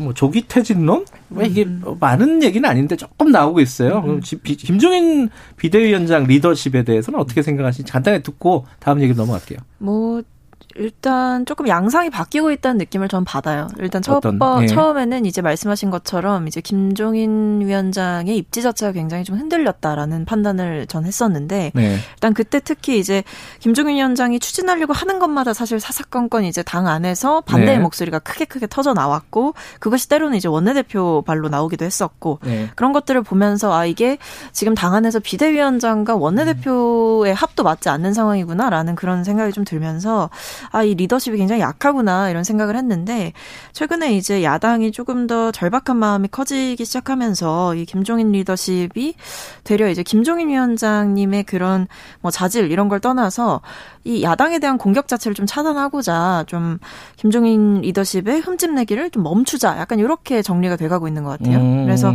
다만 이제 제 개인적인 생각으로는 이제 김종인 위원장께서 굉장히 개혁적인 이미지를 또 들고 나오셨고 국민의힘이 바뀌겠다 약간 이런 음. 것들을 천명하셨는데 지금까지 뭐가 바뀌었나라고 생각해 봤을 때는 이제 이름과 로고 정도밖에 기억이 나지가 않는 것이 조금 안타까운 상황인 거죠. 음. 네. 할 말씀 있어요? 있으면 듣고 없으면 넘어갈게요. 제가 지난번 히딩크에 비교했던 것 같은데 또 하나 있으면은 네. 임진왜란 때 보면요. 결국에는 선조가 그렇게 부산을 치라고 난리를 치면서 이순신 너 부산 안 치면 갈아버릴 거야 이랬는데 네. 결국엔 버티다가 원균이 저는 할 수 있습니다 그래가지고 했거든요. 근데 원균 하자마자 바로 다 이제 날렸잖아요. 음. 그러니까 저는 지금도 김종인 비대위원장에 대한 불만, 소위 강경 보수층에 대해 가지고 지금 정치인들이 어필하는 거거든요. 네. 김종인은 계속 저렇게 하고 있는데 나는 만약에 그 당권을 잡으면 이렇게 하겠다. 그런 건데 제가 봤을 때는 강경 보수 하겠다는 거거든요. 네. 그거 조선수군을 말아먹은 것과 비슷한 행위로 아마 결론 날 겁니다. 음, 그거는. 네. 알겠습니다. 네. 무슨 뜻인지 알겠습니다. 네. 추미애 장관하고 검사들 간의 갈등 얘기, 어, 이거는 저 박승민 최고께서 먼저 좀 해주세요. 이게 네. 지금 뭐 검난이라고 규정할 수 있는지 없는지는 논란의 여전히 있지만 네. 어찌됐든 일선 검사들이 어, 굉장한 수위, 꽤 높은 수위로 댓글들을 달고 법무부 장관을 비판하고 있는 건 사실입니다.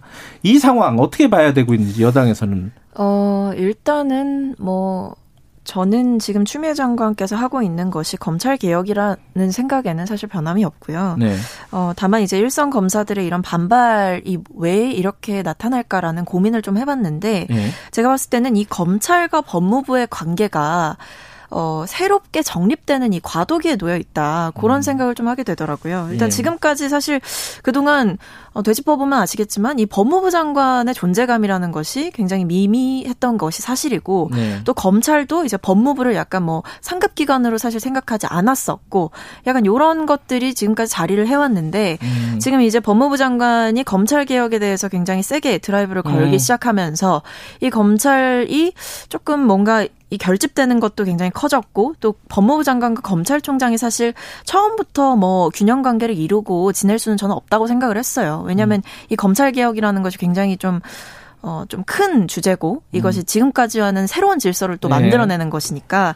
근데 이제 이 법무부 장관과 검찰총장이 부딪히는 이 상황 속에서 두 분이 사실 좀 더 논쟁 논쟁적으로 이제 얘기를 하고 더 많은 것들에 대해서 합의를 좀 이뤄내면서 나아가야 되는 것인데 좀 검찰이 정치를 좀 하고 있다 이런 비판을 계속해서 듣고 있는 이유가 결국에는 이 검찰 조직의 체질을 개선하는 데 있어서 거기에 동의하기보다는 도리어 이제 검찰을 공격한다 약간 이렇게 해석을 하는 것 같아요. 그래서 이거에 대해서 좀 검찰 내부에서 음. 좀 법무부 장관에 대해서 공격하는 이런 마음이 생겨나고 있는 것이고 네. 결국에는 이것이 검찰총장이 계속해서 정치를 하고 있는 것에 대한 문제가 결국 음. 근본적으로 깔려 있다고 봅니다. 어떻게 생각하십니까? 저는 검찰 개혁 네 글자라는 구호 자체에 대해 가지고 뭐 그 부정적인 어감이 생기진 않을 거라 봐요. 근데 이제 실제 지금까지 나온 중간 결과물들을 보면은 사람들이 이게 뭐야 이럴 만한 것들이 좀 있습니다. 예를 들어 아까 일선 검사들의 반발이 있다고 하는 것들. 저도 이제 일선 검사 하는 거 얘기해 보면은 부끄럽다는 거예요. 뭐냐면 검찰 개혁이라는 것을 앞서서 추진한다고 하는 소위 말하는 팀 추미에 있는 사람들이 하는 걸 보면은 지금 이제 뭐 독직 폭행이라는 거 음. 본인도 사시 공부할 때 그냥 훑겨 지나간 그런 건데 그걸로 사람이 기소되는 걸 보니까 기분이 묘하대요. 음. 그러니까 한동훈 검사의 핸드폰을 압수하기 위해 핸드폰 유심을 압수하기 위해 가가지고 네. 핸드폰을 여는 것을 보고 몸을 덮쳐가지고 뺏으려다가 기소되는 상황. 이게 뭡니까 보면은 이런 음. 게 지금까지 는 조국 장관 수사 때는 수사되는 사람들의 인권이나 이런 걸 엄청나게 얘기했으면서 그 대상이 본인들이 적이라고 생각하니까 몸까지 날려가지고 이제 폭행하는 거 아닙니까?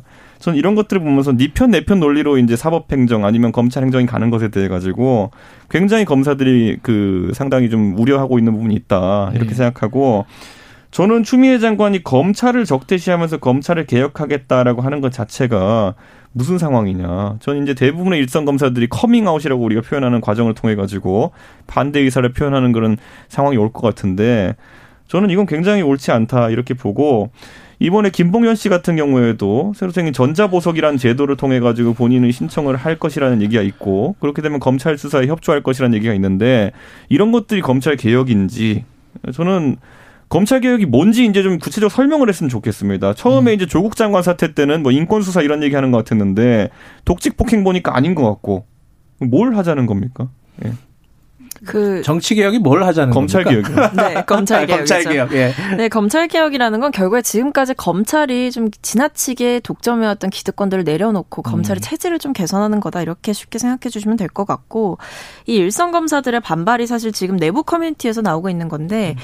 보니까 이 일반 검사들 중에서 또 이런 글을 써주시는 분도 계시더라고요. 조급함에 발로 간다는 생각도 들어 씁쓸하다. 음. 많은 국민들이 정치가 검찰을 덮은 것이 아니라 검찰이 정치를 하고 있다고 생각한다는 생각도 해보는 것이 좋을 것 같다. 아, 그게 검사가 쓴 거예요? 네, 일선 아. 검사가 쓴 건데요.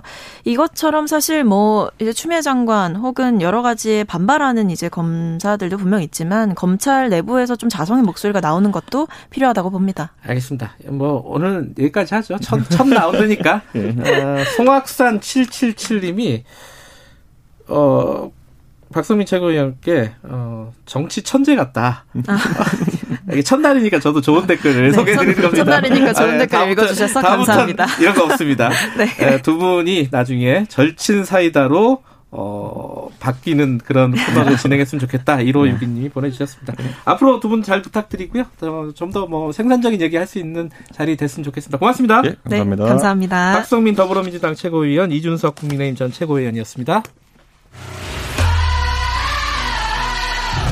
공정하고 깊이 있게 오늘 하루 이슈의 중심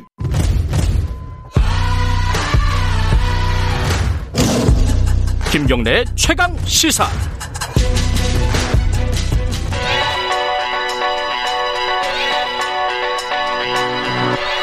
최강 시사 김수민의 눈.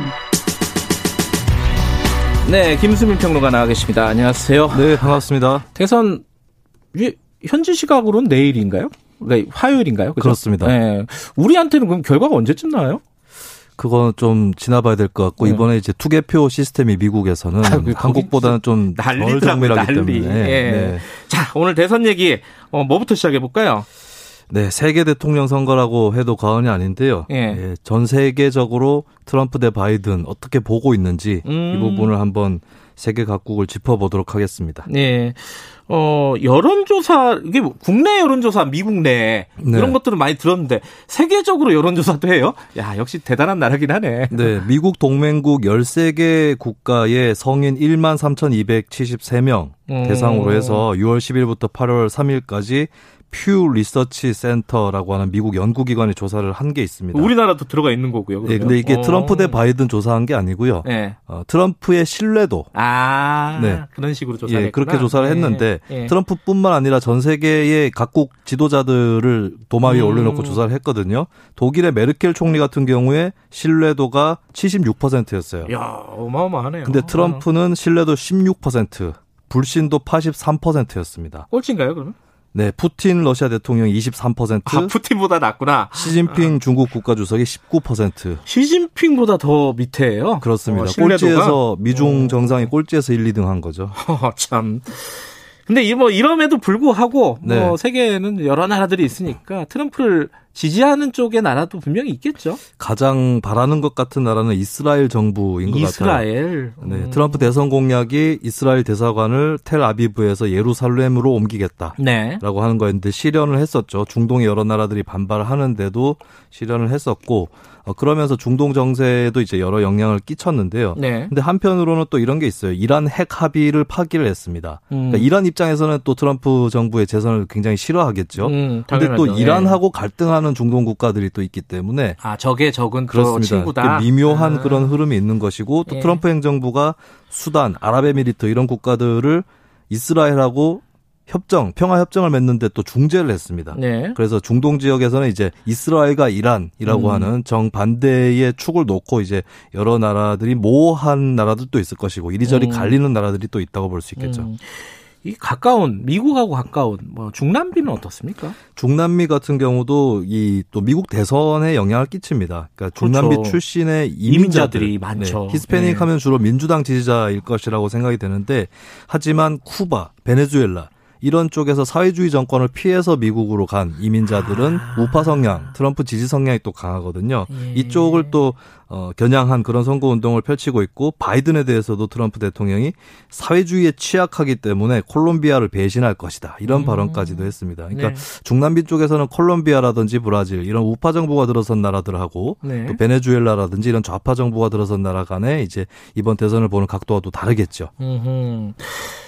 이제 뭐 가장 뭐 중요한 나라 집단 중에 하나가 유럽일 텐데 유럽은 조금 바이든한테 우호적일 것 같기도 하고요. 네. 어떻습니까 네. 분위기가? 뭐 서유럽 국가들이 기후 변화 협약이라든지 이런 것들을 두고 트럼프 행정부와 갈등을 했었죠. 네. 대표적으로 영국 이코노미스트지가 바이든 네. 지지를 선언을 했습니다. 아 그래? 그러니까 외국 언론들은 이제 지지를 선언한 경우들이 있죠. 그죠? 네, 미국 같은 경우도 네. 뭐 뉴욕 타임즈라든지 대놓고 네. 선언을 하는데 영국에서도 그런 언론이 생겼다는 거고요. 음. 이유는 트럼프가 지지층만을 위한 정치를 했고 음흠. 거짓말을 일삼으면서 규범과 제도의 작동을 저해했고 동맹국에 어, 대해서 멸시를 했다. 음. 이런 이유입니다. 틀린 말은 아니죠. 네. 프랑스의 한 군사 전문가는 바이든 당선은 문명으로의 복귀다라고까지 아. 얘기를 아, 그 트럼프 정도였고요. 정권은 야만이란 뜻이잖아요. 그렇습니다. 그렇죠? 그렇게 예. 보는 거죠. 예. 근데 묘한 거는 동유럽 쪽으로 가면 분위기가 또 달라집니다. 음. 러시아 같은 경우는 지난 대선 때 개입 논란이 있었기 때문에 조심스러운 분위기지만 그래도 친 트럼프다 이런 이미지가 또 있는데 음. 어, 묘한 것은 러시아의 위협을 받고 있는 동부, 중부 유럽 국가들도 트럼프에 기울어져 있다. 음흠. 예, 러시아 접경지대에서의 주한미 그, 주한미군이 아니죠. 그 주 동부 유럽 예. 미군의 주둔을 강화했다 이런 이유로 트럼프를 반기고 있는 그런 분위기입니다. 근데 사실 뭐 지금까지 얘기했던 나라들도 다 중요하지만 중국이 어떤지 이게 네. 사실 초미의 관심사 아닙니까? 그죠? 어떤 분위기 어때요? 지금? 네, 제가 맨날 표현하기로는 트럼프는 일진이고 바이든은 선도부다. 누가 더 무서운가 했을 때 좀 애매모호한 아, 게 있어요. 트럼프 중국, 중국, 입장에서 보면 예, 바이든 예. 후보 같은 경우는 환경, 인권까지 압박 카드로 쓸 것이고 다자 외교를 통해서 중국을 더 촘촘하게 포위할 거다라는 음. 예측도 있거든요. 그래서 중국의 속내는 좀 복잡해 보입니다. 근데 특이한 거는 중국과 갈등하는 나라들이에요. 음. 홍콩, 대만, 베트남 이런 나라들은 트럼프 대통령을 좀 더 원하는 아. 그 나라 시민들은 왜냐하면 바이든은 어떻게 할지 모르겠는데 트럼프는 지금까지 보여준 걸로는 중국을 제대로 압박했다. 아. 네, 그렇기 때문에 믿는다. 약간 이런 이미지가 또 있습니다. 이거 셈법이 좀 다르네요. 네. 음. 그리고 가장 홀가분해 보이는 아시아 국가는 일본 같습니다. 일본? 네. 음. 아베 전 총리 같은 경우 트럼프 대통령하고 굉장히 막역한 관계를 그런 느낌인데. 네, 네. 그렇게 유지해 왔고 스가 정권도 그 후임이니까 마찬가지인데 또 바이든 후보가 이제 어떤 동맹 강화라든지 음. 이런 것들이 있어서 누가 되든지 크게 상관없다. 음. 이런 기류가 좀 일본이 좀 많이 있는 것 같습니다. 우리도 복잡해요, 그죠? 네, 한국도 많이 복잡한데. 복잡한데 어떠, 어떻게 봐야 될까요? 저는 이게 중국어하고 일본어 배우는 거하고 좀 비슷한 것 같은데. 그것도 무슨 말이에요? 일본어는 배울 때 처음 들어갈 때는 웃으면서? 들어갔다가 아. 나올 때 울면서 나온다. 음. 중국어는 들어갈 때 울면서 들어갔다가 나올 때 음. 웃으면서 나온다고 하는데 어, 바이든과 트럼프의 차이도 그건 것 같습니다. 음. 트럼프 같은 경우는 대북 대화를 열어 제치는데 어느 정도 초기에 가는 데는 더 좋지만 음. 어, 어느 정도의 그 수준에 봉착했을 때 그것을 뚫고 나가는 체계적 힘이 좀 약하다. 아, 트럼프가 일본어다. 그렇죠. 네, 네, 근데 미국 어. 대토 그 바이든 같은 경우는 이제 민주당이 대북 협상 경력이 훨씬 깊거든요. 음흠. 그런 게 있어서 처음에는 이제 대북 적대 기조로 가더라도 어느 정도 구간을 통과했을 때는 체계적으로 진척할 수 있다. 음. 이런 차이가 또 있어서 한국 입장에서도 또 애매한 네, 음. 네, 그런 미국 대선이 될 것 같습니다. 누가 이길 것 같아요? 제가 얘기하면 그쪽이 질 것 같아서. 아, 그런가요? 네. 알겠습니다. 여기까지 드릴게요. 고맙습니다. 예, 감사합니다. 김수민의 눈이었습니다. 김경래의 시간기사 2분 여기고요. 여기까지고요. 3부에서는 박대기의 고속경제 준비되어 있습니다. 그리고 MBN 업무정지 이것도 좀 알아볼 거예요. 일부 지역국에서는 해당 지역 방송 보내드립니다.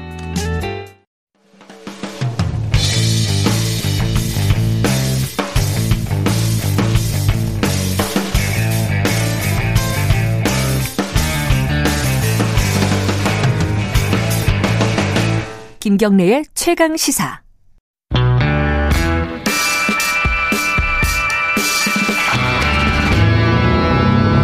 더 이상 웨이팅은 없다. 박대기의 고속 경제.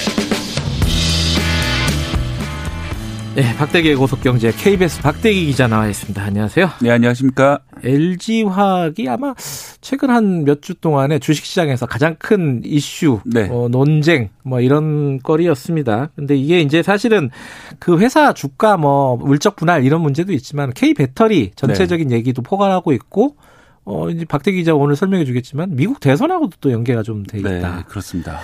할 얘기가 좀 많네요. 자, 일단은 물적 분할이 지난주에 확정이 된 거죠. 예, 그렇죠? 금요일 날이었는데요. 네. 총회에서 확정이 됐습니다.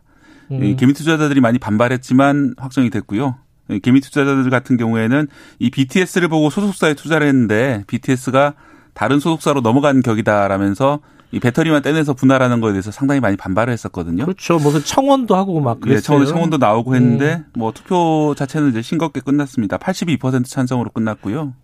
그러면 그 개미 투자자 말고는 전부 다 찬성을 했다는 아, 뜻인가요? 국민연금이 반대를 아, 했습니다. 국민연금 10% 예, 정도. 국민연금이 음. 반대라고 또 일부 개미들이 반대를 해서 이렇게 이런 결과가 나온 것 같습니다. 음, 그러면 외국인들 다 찬성 거의 했다고 봐야 되겠네요. 예, 외국인 지분이 40%였는데요. 음. 아마 대부분 상당수가 찬성을 한 것 같습니다. 음, 그렇구나.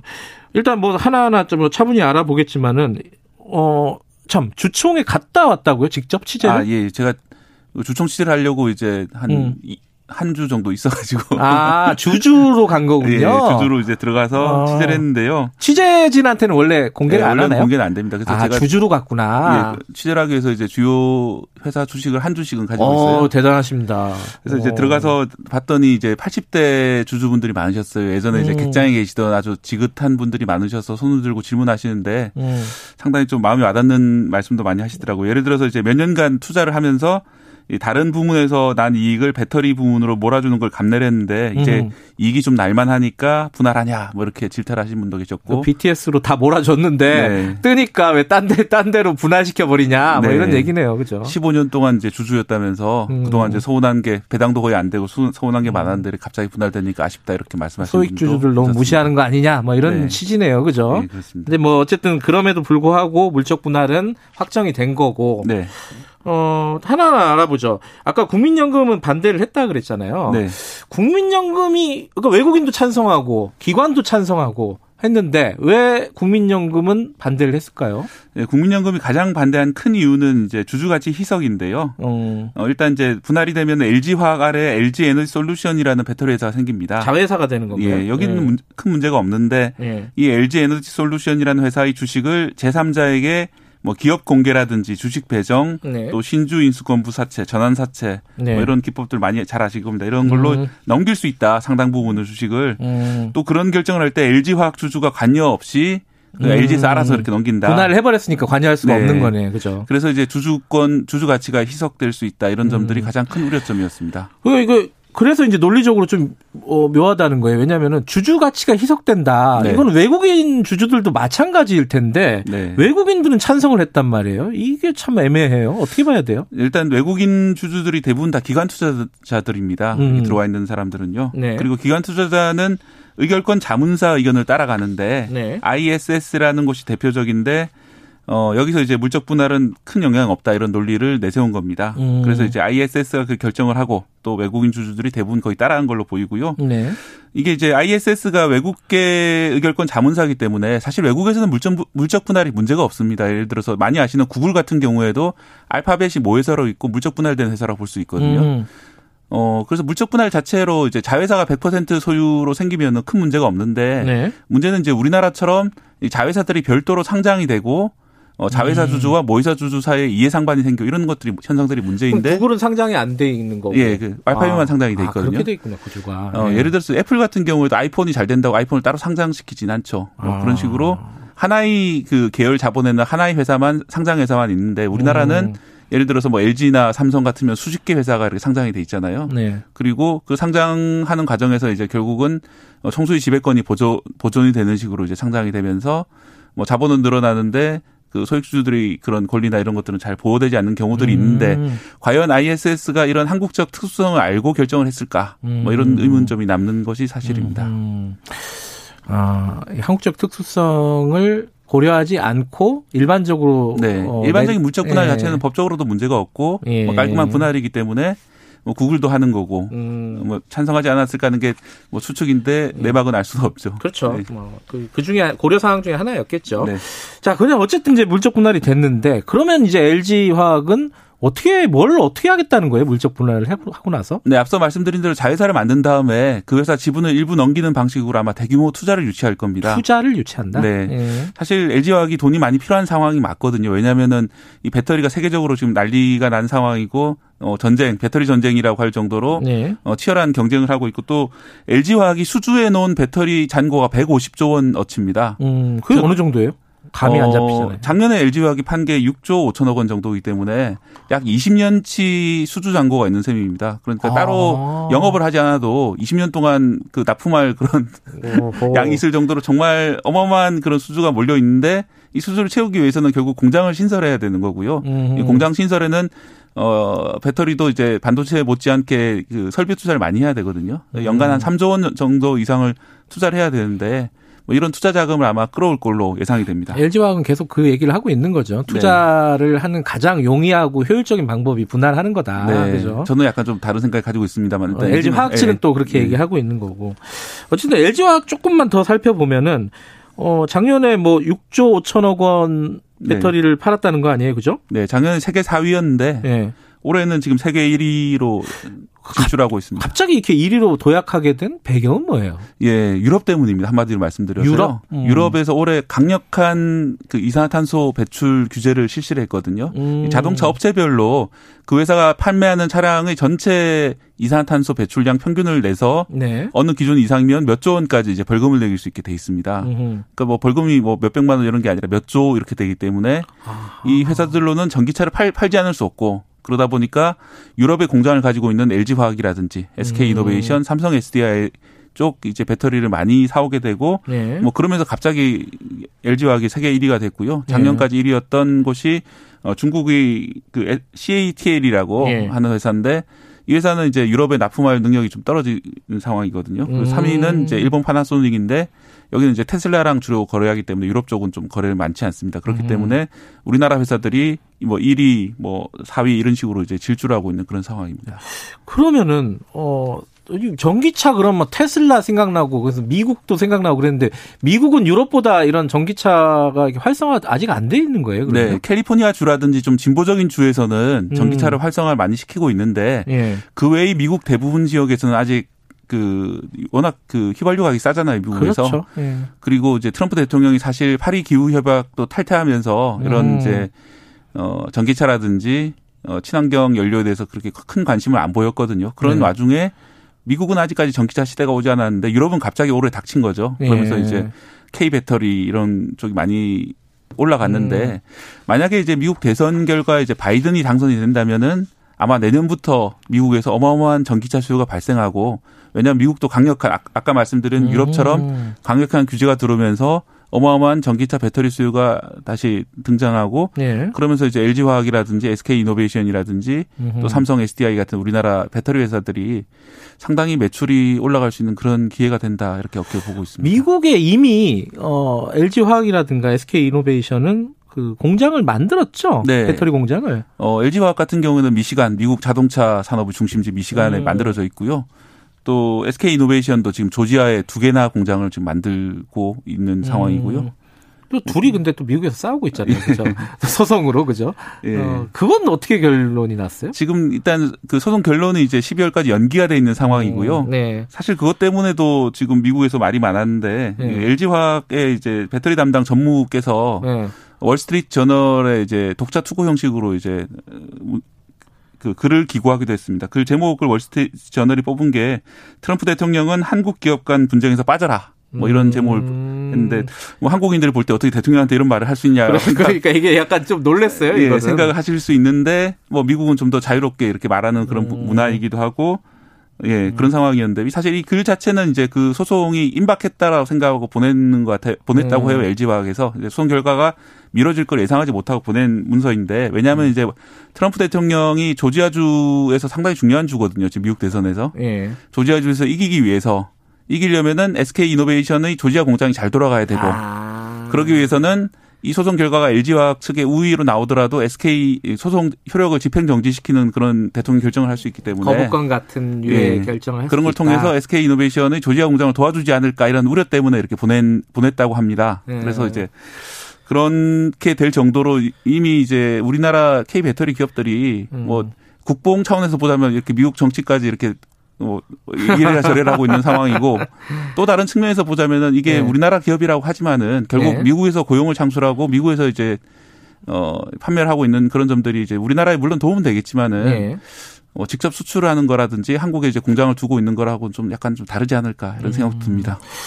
어, S, 그 뭐야, LG화학 쪽에서는 어쨌든 자기들이 이길 소송인데 자꾸 정치권에서 개입해갖고 늘어지고 네. 있다 이런 취지잖아요. 그 네. 취지 자체는. 근데 거기에 대놓고 이제 트럼프 대통령을 비판하는 어떤 기고를 했다 그러면은 네. 트럼프 대통령이 대통령이 안 된다고 확신하고 있는 거 아니에요? 저도 문의를 했는데 만약에 이제 트럼프 대통령이 그러니까. 된다 하더라도 뭐 그렇게 틀어질 사이는 아니라라고 주장을 아. 하고 있고요. 어, 그렇구나. 약간 문화가 다르니까요. 네. 네.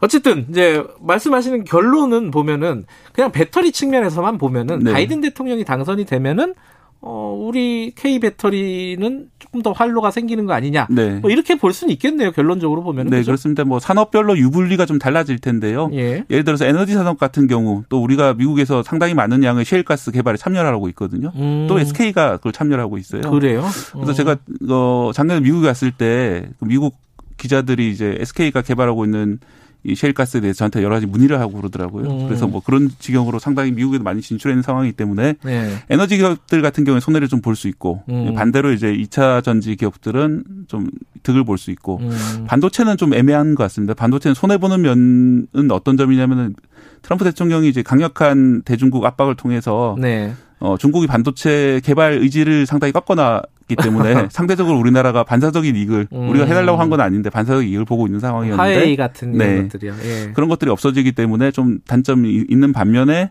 또 이제 전 세계적으로 자유무역에 찬성하는 것이 바이든의 입장이기 음. 때문에 뭐 그런 매출 증대도 기대할 수 있기 때문에 약간 좀 중립적인 것 같습니다. 우리가 뭐 선택할 수 있는 문제는 아니니까요, 그죠? 네. 결론이 나오면 거기에 잘 적응을 하고 빨리 어, 효율적으로 잘 적응하는 게 문제겠죠. 예, 또 하나 제가 하나만 포인트를 예. 말씀드리자면은 바이든 대통령 자체의 당선뿐 아니라 blue wave가 지금 미국에서 문제가 되고 blue wave는 또 뭐예요? 어 이번에 상하 상원의원 하원의원 선거가 같이 치러지기 음. 때문에 상원 하원 그리고 대통령까지 전부 다 민주당이 차지할 수 음, 있으면 음, 민주당 색깔 blue. 예. 예. 4년 전에 이제 red wave라고 예. 공화당이 전부 다 차지를 했기 때문에 어, 트럼프 대통령 마음대로 정책들을 가져갈 수 음. 있었던 것처럼 이번에 이제 민주당 마음대로 정책을 가져가는 시간 시간이 오지 않을까 예. 그런 것들이 좀 화제가 되고 있습니다. 알겠습니다. 뭐 K 배터리 뭐 LG 화학으로 시작해가지고 뭐 대통령 선거까지 네. 얘기하게 됐네요. 여기까지 듣겠습니다. 고맙습니다. 고맙습니다. KBS 박대기 기자였고요. 지금 시각은 8시 43분입니다.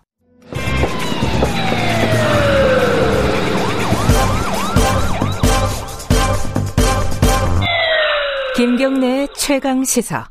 네, MBN 종편 방송이죠. MBN이 중징계를 받았어요 방통위에서. 근데 이게 어 그냥 뭐 어디 무슨 주의하라 보통 그런 징계 내리잖아요. 그게 아니라 영업 업무를 중단해 버리라는 거예요. 6개월 동안에. 6개월 그러니까 동안 방송 못 하는 겁니다. 이게. 아, 이게 왜 그랬는지 뭐 기억도 가물가물합니다. 이게 워낙 오래된 얘기여 가지고 그리고 실제로 어떻게 되는 건지 뭐 이런 얘기 좀 나눠 볼게요. 그리고 이게 또 중징계 같은데 한쪽에서 또 봐주기라는 얘기도 나오고 있어요. 김원경 뭉클 미디어 인권연구소 소장님 연결하겠습니다. 소장님 안녕하세요. 안녕하세요. 예. 이게 시작이 2011년이잖아요. 그죠? 네네. 종편 승인할 때. 네. 무슨 일이 있었던 건지 알기 쉽게 간단하게 좀 설명해 주세요, 이게. 어, 최초 종편 허가를 받을 때 출자 계획을 제출했거든요. 예. 근데 MBN이 2010년 방통위에 상업 승인을 신청하면서 어, 유상증자를 실시해서 납입 자본금을 총 3,950억 원으로 확충하는 내용의 출자 계획을 냈어요. 네. 그런데 이 과정에서 2011년에 자금 조달을 위해서 제3자 배정 방식으로 유상증자를 했는데 투자자 모집이 잘 되지 않은 거예요. 음. 그러니까 재무제표를 허위로 작성하고 600억 원, 600여억 원을 대출을 받아서 이거를 직원 및 계열사에게 아. 빌려줬어요. 예. 그리고 직원 및 계열사가 그 돈으로 MBN 주식을 매입하게 했습니다. 아하. 그러니까 이제 투자자를 가짜로 만든 거죠. 예. 어, 이거는 국가기관을 기만해서 승인을 음. 받은 것이다라고 해서 비판을 받고 있는 거죠. 승인 받을 때 자체 그때 이미 거짓말을 하고 가짜 자본금 납입을 했다 이거네요, 그죠? 네, 네, 그렇죠. 자, 근데 그게 이제 10년, 거의 10년 걸렸는데, 네. 어, 징계가 이제 내려졌어요. 내려졌는데, 이거는 사실은 MBN 측에서는 이미 인정하고 사과했던 부분이죠? 예, 예, 맞습니다. 거의 모든 사실을 인정하고 사과했고요. 예. 어, 그 이유는 아무래도 이번 이 행정처분을 앞두고, 예. 어, 바짝 그 뭔가 사과하는 모습을 보이, 보이는 것이 좋겠다라고 판단한 음. 거 아닐까 생각이 듭니다. 그러면 요번에 6개월 이제 방송을 중단해라! 이렇게 했는데, 여기에 대해서 뭐 불복하는 소송을 내거나 이러지는 않겠네요? 아니죠. 그래도 돼요? 예, MBN이 아. 이미 바로 다음 날그 그러니까 법 가능한 모든 법적 대응을 하겠다라는 아, 사과는 했지만, 음. 예 내놨습니다. 음. 지금 당장 그 영업 정지가 이루어지는 것은 아니고요. 네. 6개월 이후로 유예를 한 상태거든요. 예. 어 그러니까 그 6개월 동안에 뭐 사실은 그 유예를 준 것은 지금 이미 계약되어 있는 그 네. 뭐 외주 제작사 그리고 광고 이런 것들이 음. 있잖아요. 그러니까 그런 것들의 고용 불안이나 이런 것을 어 해소하기 위해서 어 이제 좀 음. 이렇게 순차적으로 유예를 하기로 한 건데 그 기간 동안에 방통위의 행정처분이 부당하다는 부당하다는 행정소송을 할 것이고요. 예. 그 그게 이제 행정소송이 하면은 1심, 2심 뭐 이렇게 길어질 거 아니에요? 예. 최소한 2, 2년에서 3년이 걸릴지도 모릅니다. 음. 그리고 최종 판결이 나올 때까지 영업정지 처분 집행을 미뤄달라는 가처분 신청도 할, 거, 할. 가능성이 예. 높죠. 예. 근데 여러 변호사들에게 제가 물어보니까 예. 이게 이제 여러 외주 제작사와 직원의 고용 불안이 걸려 있는 문제이기 때문에 음. 법원에서도 최대한 최종 판결이 나올 때까지 는 영업정지 시행을 미루는 가처분 신청을 받아줄 음. 가능성이 높다라고 음. 말을 하더라고요. 그래서 음. 지금 언론 보도에서는 막 6개월 영업정지가 곧 내일 될것 음. 같은 그런 착각을 불러일으키게 이렇게 보도가 나오는데 예. 아마 그렇게 쉽게 영업정지가 바로 이루어지지는 않을 것 네. 같습니다. 법적으로는 지켜봐야겠지만 몇 년 더 걸릴 가능성이 높다 이런 말씀이시네요, 네, 네. 그죠? 네. 그런데 이게 그냥 그냥 상식적으로 생각해 보면 6개월 동안 방송사가 방송을 못하면 아 엄청나게 큰 징계인 것 같은데 네. 이게 또 봐주기라는 얘기를 하는 쪽이 있어요. 이건 왜 그런 얘기가 나오는 거예요? 왜 봐주기라 그래요, 이거를? 어, 일단은 방송사가 최초 승인 과정에서 이렇게 엄격, 완전히 말도 안 되는 그 조작을 해서 그렇죠. 기만해서 승인을 받았잖아요. 예. 그러면은 이거는 방송법에 따르면은, 어, 사실은, 어, 그야말로 승인 취소밖에 답이 없다라는 거예요. 음, 음. 저희가 그 기자회견을 그, 그, 시민단체에서 했더라고요. 저는 네. 그날 못 갔는데, 하성수 세금 도둑 잡아라 공동대표님께서 예. 하신 말씀이 굉장히 적합했어요. 뭐라고 뭐냐면, 했어요? 예. 방송법 18조를 다들 말을 하는데 이 방송법 18조에는 승인 취소 말고도 영업정지, 광고 중단 등이 쭉 조치가 있어요. 예. 그렇지만은 방송법에 따라 만들어진 대통령령인 방송법 시행령 별표를 보면은 예. 명확하게 이런 사안에 대한 행정처분의 기준이 명시되어 있는데 예. 허위나 부정한 방법으로 승인을 받은 경우는 승인 취소하는 것이 처분 기준이라는 거예요. 아. 그리고 감경 사유가 있는지 따져보면 그런 것이 없다라는 것입니다. 음흠. 그래서 MBN은 최초 승인 과정에서 애초에 너무나 큰 잘못을 한 데다가 네. 2014년, 2017년 두 번의 재승인을 받는 과정에서도 예. 마찬가지로 거짓 기재한 재무제표를 제출하고 아하, 예. 예, 또 허 위 기재를 했잖아요. 이것은 진짜 오히려 감경은커녕 공무집행을 방해한 혐의로 오히려 가중 처벌해야지 될 사안이라는 음. 거죠. 그렇기 때문에 여기에서 영업정지로 후퇴한 것은 사실은 엄청난 봐주기를 한 것이라고 음. 볼 수밖에 없습니다. 지금 방통위 구조를 보면은 여당이 3명이고 야당이 2명이잖아요. 추천위원을 네. 보면은. 네. 근데 이제 지금 언론 말씀하신 대로 언론 단체나 시민 단체들은 꾸준히 몇 년 전부터 승인 취소해야 된다는 주장을 해 왔어요. 네, 네. 근데 요번에 이런 6개월 정지 요 정도의 결정을 내리게 된 배경이 뭘까? 이렇게 좀 의구심을 갖고 있는 사람들도 있습니다. 어떻게 해석을 하십니까, 이 부분은? 저는 사실 배경이라기보다는 방송통신위원회가 그동안 네. 늘 거의 모든 방송사에 대해서 원칙에 따라서 아. 어 이 처리하지 못하고요. 아무래도 네. 이제 뭐 여러 가지 봐주기 또 노동자를 많이 생각한 것도 분명히 있을 것이라고 봅니다. 그러니까 음. 온전히 다 정치적인 어떤 생각보다는 네. 실제 그런 고려도 했겠죠. 하지만은 저는 3인이 분명히 결의를 하고 어, 그러니까 네. 합의를 했으면은 어, 말씀하신 것처럼 충분히 원칙대로 처리할 수 있는 문제잖아요. 네. 그런데 이렇게 되지 못한 것은 저는 어, 정부 여당 측이 음. 종편에 대한 어, 종편을 그 봐주기 하는 음. 그쪽에 방점이 찍혀서 이런 결정이 나온 것이 아닌가. 음. 어, 저, 전적으로 책임은 지금 현재 정부 여당 3인의 어, 그 추천 3인의 음. 어, 결정이었다고 생각을 합니다. 근데 이게 야당에서는 이게 선거 앞두고 선거 이제 몇 달 안 남았잖아요. 재보궐 같은 네. 경우에는 선거 앞두고 종편 길들이기 아니냐. 지금 이제 종편이 상대적으로 이제 조금 여당에게 저 비판적인 시각을 갖고 있는 있으니까 애들을 네. 길들이려고 이런 결정을 한 거 아니냐. 이런 해석을 하면서 주장을 해요. 요건 아니, 어떻게 보십니까? 길들이기를 길들이기를 하려면 예. 정말 예. 취소를 했어야죠. 예. 그러면 아 다른 종편에서도 아 우리가 정말 저렇게 명백한 잘못을 하면은 원칙대로 처리하는구나라는 것이 돼서 말씀하신 것처럼 길들이기 효과가 있을지 모르겠어요. 네. 그런데 저는 이번에는 그런 말은 정말 말장난도 안 되는 그런 음. 어, 평이다라고 생각을 합니다. 네. 그러니까 어차피 승인 취소를 했어도 이번 영업정지와 똑같이 소송을 법적 대응을 했을 거예요. 몇 년 걸린다. 예. 그렇죠. 마찬가지로 몇 년 걸립니다. 그렇다면 음. 방송통신위원회는 정확하게 원칙대로 처리를 하고 음. 그 이후에 법적 대응을 거쳐서 뭐 2, 3년 후에 어떻게 될지 될지는 법원의 판단을 이제 따를 수밖에 없잖아요. 예. 그렇지만 방통위는 어 원래대로 되어 있는 그 규정 규정에 따라서 처리를 했어야 되는데 음. 그것도 못 한다면은 음. 그건 오히려 야당 때문에 또는 뭐 여러 가지 조건 때문에 국민에게 공정한 방송 어, 상황을 주겠다라는 그 원칙을 어긴 것이 되는 거죠. 네. 근데 이게 지금 MBN 문제뿐만 아니라 예컨대 TV조선 같은 경우도요. 네. 지금 원래 지금 승인 취소해도 별로 할 말이 없는 상황 아닌가요? 어떻게 네, 돼 있어요 지금? 없죠. 네. 어 지금 현재 이제 법정 제재 건수가 여섯 건을 넘겼습니다. 근데 예. 재승인 조건을 위반하는 상태가 됐어요. 그러니까 다섯 건 넘기지 말라는 게 조건이었잖아요, 그죠? 네, 네, 예. 그렇죠.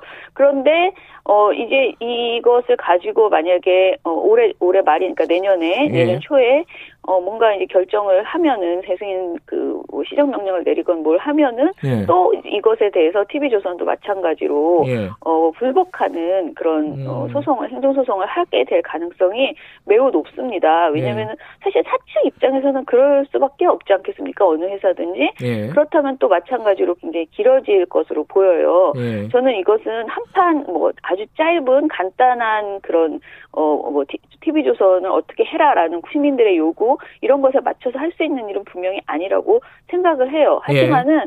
방송통신위원회가 자신들이 하겠다고 계획해 내놓은 이렇게 이것을 어기면 승인 취소를 하겠다. 이것을 어기면 어떻게 하겠다. 이것에 맞춰서 따박따박 제대로 어, 엄중하게 진행을 음. 해 나가야지 될 문제라고 생각을 하고요. 예. 그런데 이번에 MBN에 대한 결정을 보면은 사실 너무나 명백하게 승인 취소를 할 수밖에 없는 사안이었음에도 불구하고 음. 이렇게 봐주기를 한 것이거든요. 예. 그러다 보니까 저는 잘못된 메시지가 음. 어, 모든 언론사들에게 가지 않을까 이런 우려가 됩니다. 이제 사실 이제 그 종편 같은 경우도 덩치가 크니까 한번 이렇게 네. 한 10년 정도 영업을 한 데를 없애버리기가 이게 현실적으로 어려운 거잖아요. 어렵기는. 네네. 뭐 그런 측면도 있을 것 같은데 어쨌든 지금 말씀하시는 건 방통위는 자기들의 원칙들을 하나도 지키지 않고 있다. 네. 그 앞으로 계속 이런 분쟁이 계속될 거 아닙니까? 어떤 방법이 필요한 겁니까 지금은? 어, 저는 그 아까 말씀드린 것처럼 한 번에 예. 방법을 뭐 해서 막 어, 철퇴를 가하고 이거 어렵다고 생각하고요. 예. 왜냐하면 정말 법과 원칙에 따라라고 방통위가 계속 얘기하거든요. 그렇죠. 예. 그러면 원칙은 방통위가 지켜야 되는 것이고요. 예. 그것을 법정에서 다시 한번 다퉈보는 방통위의 원칙을 지킨 결정이 적절했는지 아닌지는 끝까지 가봐야지 되는 것이라고 생각을 합니다. 음. 방통위가 그런 민주주의의 원칙에 맞춰서 차분하게 미리 계획을 내놓고 네. 그 계획에 맞춰서 심의하고 또는 여러 가지를 평가하고 네. 그럼에도 불구하고 지키지 못했을 때에는 승인 취소를 하건 어떤 행정 조치를 내리고 그것에 대한 법적 판단을 받고 음. 이런 역사들이 정상적으로 쌓여져야 되는데 네. 지금 그런 것들이 너무 안 되어 있다. 그게 문제라고 생각합니다. 한편에서는 지금 MBN 그 징계를 가지고 뭐 네. 정치적인 뭐 포석이 있는 거 아니냐 이렇게 얘기하지만 사실 따지고 보면 이 결정을 몇 년 동안 밀렀던 것 자체가 정치적인 거 아니냐 이렇게 그렇죠. 볼 수도 그렇죠. 있는 거 아니에요? 그렇죠. 음. 그거는 음. 정말 어, 온전히 정치적인 그 어떤 판단 어, 저는 오히려 종편에게 눈치를 본 것 아닌가라는 음. 생각이 들 지경이었고요. 네. 국민의힘 네. 성명에 KBS, MBC 등 지상파를 장악하자 이제 종편을 길들이려 한다 뭐 이런 이야기가 있으신데요. 네. 저는 그 KBS, MBC 정상화를 위해서 이렇게 예전에 굉장히 목소리를 냈던 사람으로서 음. 좀 어처구니가 없다. 음. KBS, MBC 그 장악에 대해서 그때는 명백한 근거들이 있었습니다. 네. 아시다시피. 지금 상황에서 이런 말을 하기에는 너무 어, 억지다라는 생각입니다. 알겠습니다. 방통위 쪽도 저희들이 인터뷰를 한번 추진을 해볼 생각입니다. 여기까지 듣겠습니다. 고맙습니다. 네. 김원경 뭉클 미디어 인권연구소 소장이었습니다. 자, 오늘 여기까지 하고요. 내일 아침 7시 20분에 다시 돌아옵니다.